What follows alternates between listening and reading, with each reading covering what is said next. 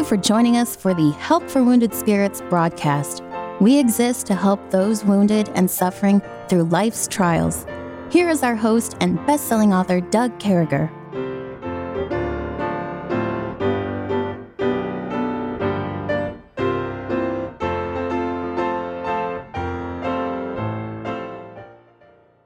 Great to be back with you, folks. I certainly hope this finds you well. Thanks for taking the time to tune us in. Let us come across your airwaves. And with me, still in Pennsylvania and from Pennsylvania, his place of nativity is Kevin. Good morning, Kevin.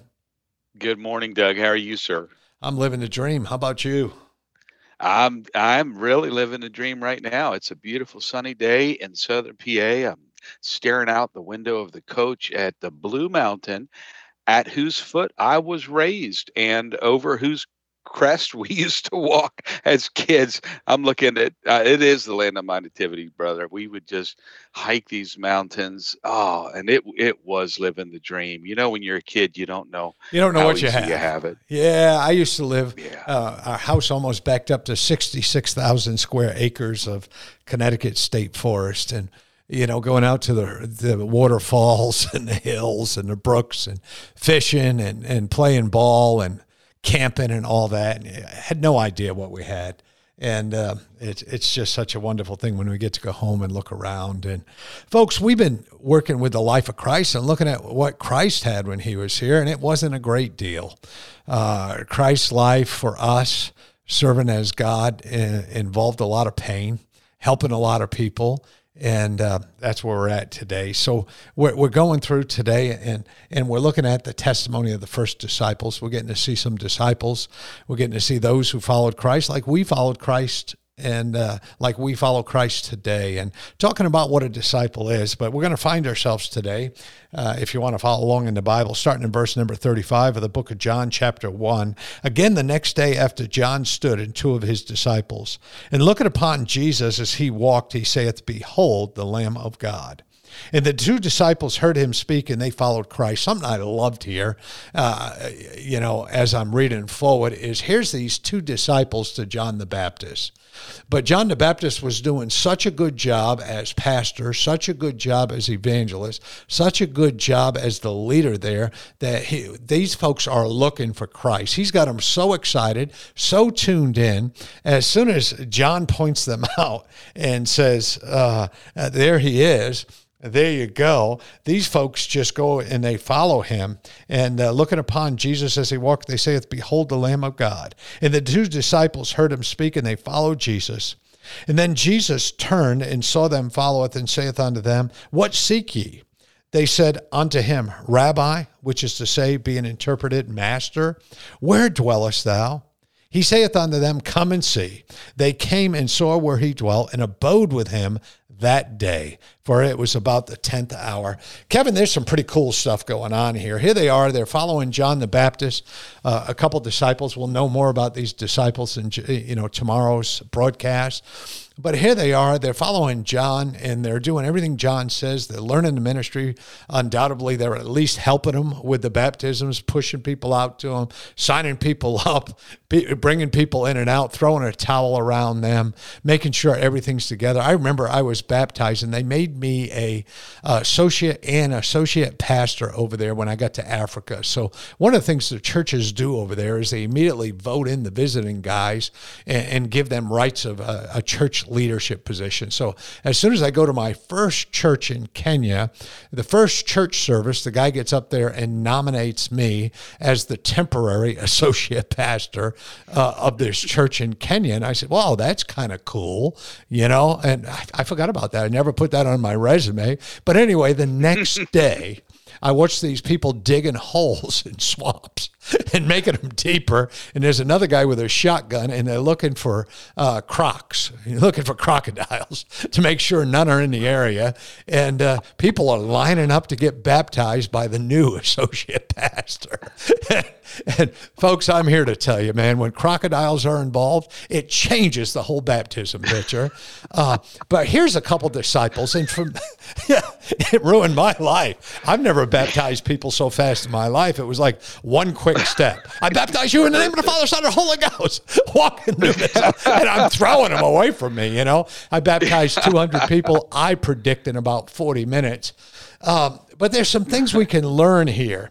Uh, you know, John did such a good job. John the Baptist did such a good job, Kevin, uh, at, at building these, these members, these disciples of him up, that they knew what Christ was going to be all about. As soon as he said, Here's the Lamb, here's the guy, here's your Savior, these guys, you know, the Bible doesn't even talk about a, a going away party, it doesn't talk about anything, but they followed the true and the living God. Isn't that what we're supposed to be doing? Uh, not only as leaders should we be pointing people to Christ, but when we see Christ, we need to follow, right? Yeah, that's what it's all about. I uh, I love what you were saying there and how um, when Jesus showed up, you know, uh, John the Baptist handed things off to him, and it it it kind of arrested my attention that this whole John chapter one is a transition.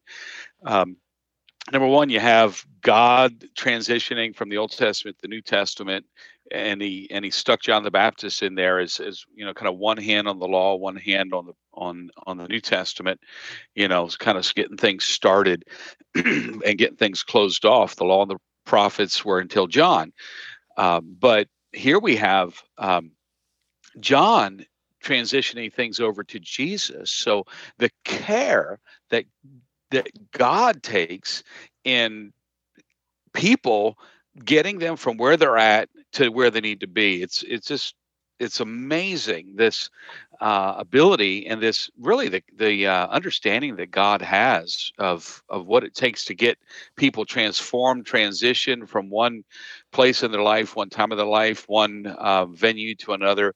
And uh, when John transferred it to Jesus, um, they it says in verse 37 the two disciples heard him speak um, uh, and they followed Jesus. And so you have uh, John and uh, Andrew here.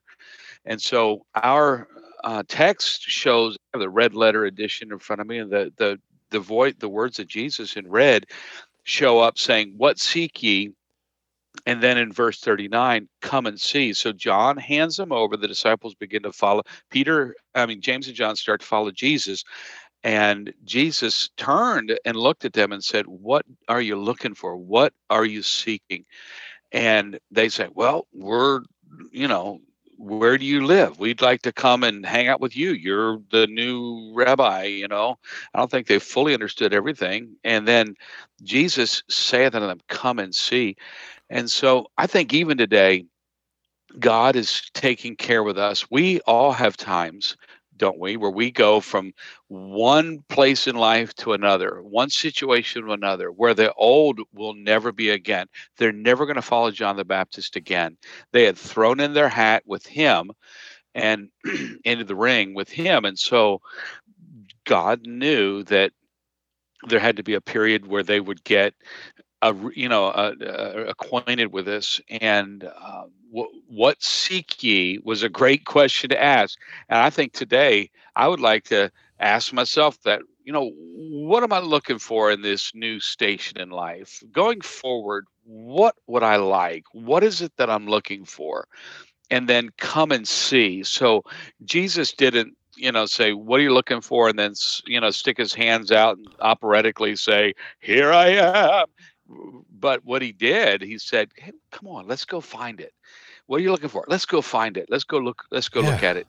And um, man, what a savior we have that actually takes the time and the and and and metes it out a spoonful at a time and doesn't dump the whole wagon on us so that we can just say lord i'm looking for something i'm not sure what and the lord says okay let's go find it god knows the answer he certainly does. And, and you know what I love is uh, a while back, probably three months ago, when we were talking about doing the life of Christ, someone wrote and said, What does it mean to be a disciple of Christ? I said, You're going to hear that on the radio, and uh, we're going to go ahead and share that with you. But I obviously, the first part of this. The uh, you know you have to enlist uh, right away. You have to have a relationship with Christ. So being a disciple of Christ means a personal relationship with Christ. You know it, and that means you got to know Him, you trust Him, you get saved, you surrender your life to Him uh, as your Lord and Savior. So I think step one. Uh, right away in being a discipleship of Christ, we're seeing with these guys, they're following, they're all in we need to be the same way. And our first step is to yeah. accept Jesus Christ as our Lord and Savior. And and literally, the Bible tells us what we need to know. It says, you know, you're you're a sinner. There's a price. Uh, we all fall short of the glory of God. There are none righteous, no, not one. Over in the book of Romans, uh, for the wages of sinners death. Because we're sinners, we're going to die. Number three, but God commendeth His love toward us. While we were yet sinners, before any of us were born, dear brothers and sisters.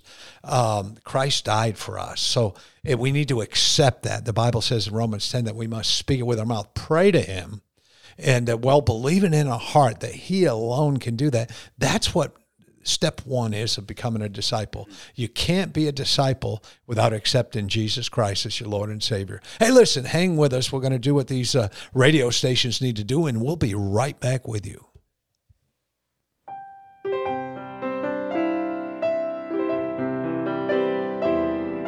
Doug will return shortly. Meanwhile, you're hearing this music while radio stations are identifying themselves and broadcasting advertisements.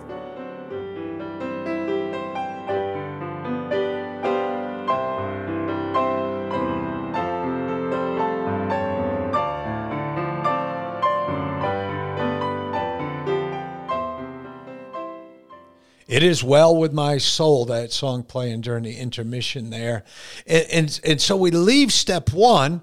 And, and, you know, I believe a lot of folks do that. I believe a lot of people who are listening today have accepted Jesus Christ as their Lord and Savior. But if you're one who has not, folks, there is nothing better you can do in your life. You must do this to be a disciple of Christ. And then I think the next step, and we'll go over to Kevin here in a minute, it's so important that we do this, is we need to learn and follow Jesus Christ's teaching. We need to we need to learn everything about him. A disciple uh, you know, they they seek to understand their their God and and their teaching in their daily life. We call it sanctification. We we study the scriptures. We we look at the words, the actions. We look at what's going on there, and we align our beliefs with that. So we're going out of our way to learn and follow. And again, we we talk about that as the sanctification or becoming more Christ-like. Uh, what some of us have a problem with, especially those of us who've been through the junk of this world, we want the insurance. We want to accept Jesus Christ as a Lord and Savior and say we're going to heaven. Folks, we're missing an awful lot of life if we stop right there and just get caught up in this world. Because some of the most miserable people on this green earth are these people who accept Jesus Christ as the Lord and Savior and then they don't serve Him, they don't learn from Him, they don't follow Him, and they wonder, why am I so miserable? Why am I so ornery? Because eh, being a disciple requires learning and following those teachers. Uh, becoming a disciple means a commitment to study the Bible. Becoming a disciple means a commitment to learn from that. And even as I speak, uh, Kevin's working on a discipleship book. One of the first things we talked about maybe three or four months ago is Kevin, you'd be great at this. I, I saw that in his character that he'd be wonderful uh, teaching folks through the written word, and and I believe he'll do a great job. But Kevin, when we think about sanctification, uh, you either do it or you don't, right? Yeah, our um, yeah, our text here is Jesus. This whole thing that I, I said earlier, what, what seek ye come and see. That's just just like textbook definition of discipleship is leading someone helping them to go from where they're at. Um, and yeah, you were stealing my thunder a little bit on this thing, like the on the discipleship book. Uh, I'm having a great time writing it, really am, and I'm just praying and praying and and just full of desire to have people get help from it to go from where they're at to where they need to go. Because if you stop in the process of becoming a disciple, you will become miserable. I looked up the scripture a second ago.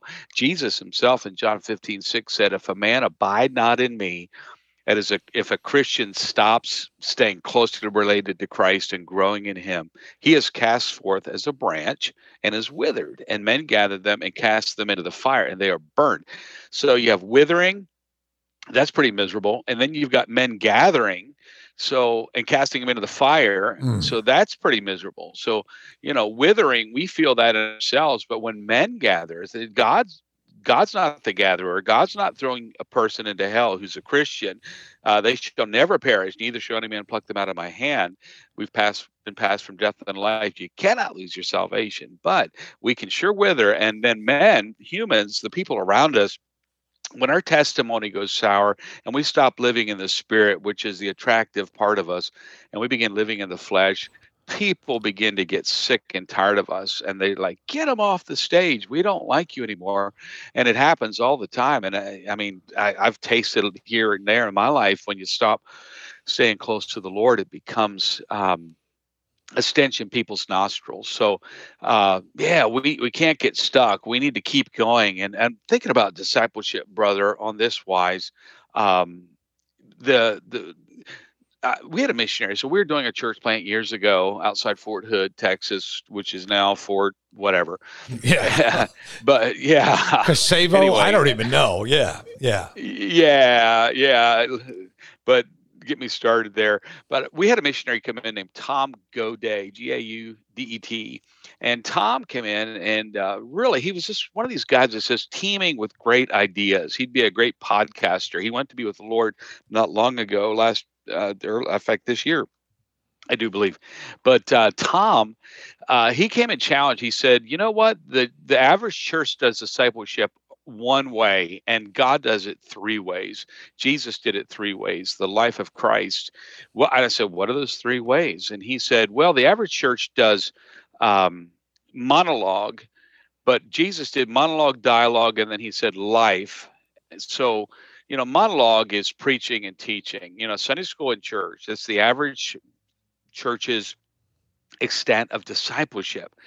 But he said, really, Jesus not only did, you know, the Sermon on the Mount type of stuff, but he also sat down and asked questions and and certainly some sunday school teachers ask questions and so forth which is the way it ought to be done.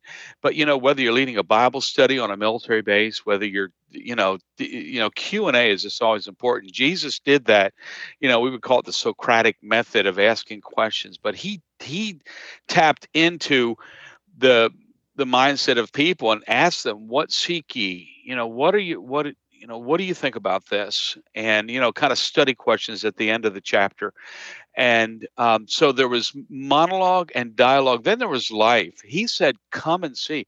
And his disciples hung out with them. And I think, uh, hung out with him. I think that it's an important missing element where um, we can train people to do things by saying, Hey, hey, Bob, you know, thought I'd call you on the phone. I'm going to go to Lowe's. You, you want to go with me? We'll get, you know, grab a bite to eat at, uh, you know, at the at the diner on the way and you and we're doing that because we want to pour ourselves into him and let him see the way we talk to someone the way we would give a track to someone the way we handle you know a flat tire the way we oh, help us lord but the way that we go through things that level of discipleship is an awesome element but it's so often missing but certainly jesus had all three and he's the best example Eh, certainly. And so, again, what another great example of a, a man uh, training and giving his life for Christ and then going to be with Christ. And but we remember it starts with that relationship, then that sanctification that Kevin was talking about.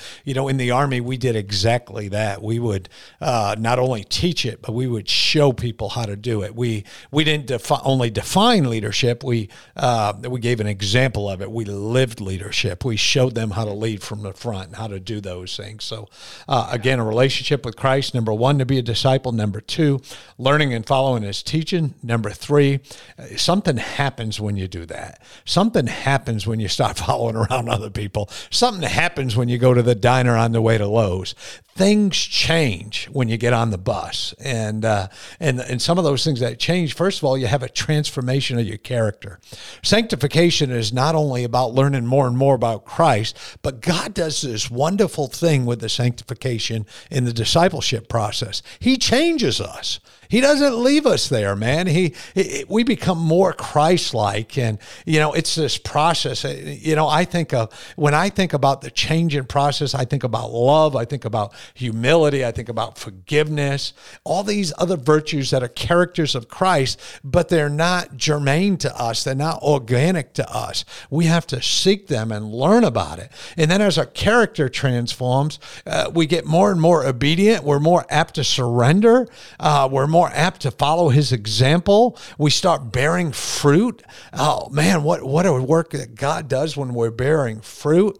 And then finally, I think it's so important to understand that disciples uh, are commissioned to do a mission. And I know I've used that example a hundred times in missions conference, uh, but we, we participate you know, as we were saved, as we learned and followed, went through the sanctification process, as God transformed us, as we remained obedient, surrender to all the things He has for us, follow His example and others that are following Him, we start bearing fruit. And most importantly, we buy into the mission. We've got a mission, folks, to serve God and to help each other. Well, one of the reasons Kevin and I are doing this is because we're people who've been helped and we want to pay it forward. We serve a mm-hmm. wonderful God and He is worthy of that. We sure do love you, folks. You want to make sure you come back tomorrow. We're going to continue on with the life of Christ and uh, we'll be right here. May God bless you. Thank you for listening to our broadcast. At Help for Wounded Spirits, we believe the Bible and place great importance on you having a personal relationship with your Lord and Savior. The Bible delivers a clear and simple message of salvation, outlining how you can begin your personal relationship now. First, recognize that you are a sinner, as all have sinned and come short of the glory of God. Second, understand that there is a cost to our sin, as the wages of sin is death. Third, realize that Jesus alone paid that price to receive salvation, simply ask the Lord to save you in Jesus' name while believing in your heart that He alone can save you, and He will. If we can help you with your salvation or to direct you to a local church, please do not hesitate to contact us. For additional helpful resources, including our new TV series, more information, or to donate and support this crucial ministry, please visit us at woundedspirits.com. May God bless you.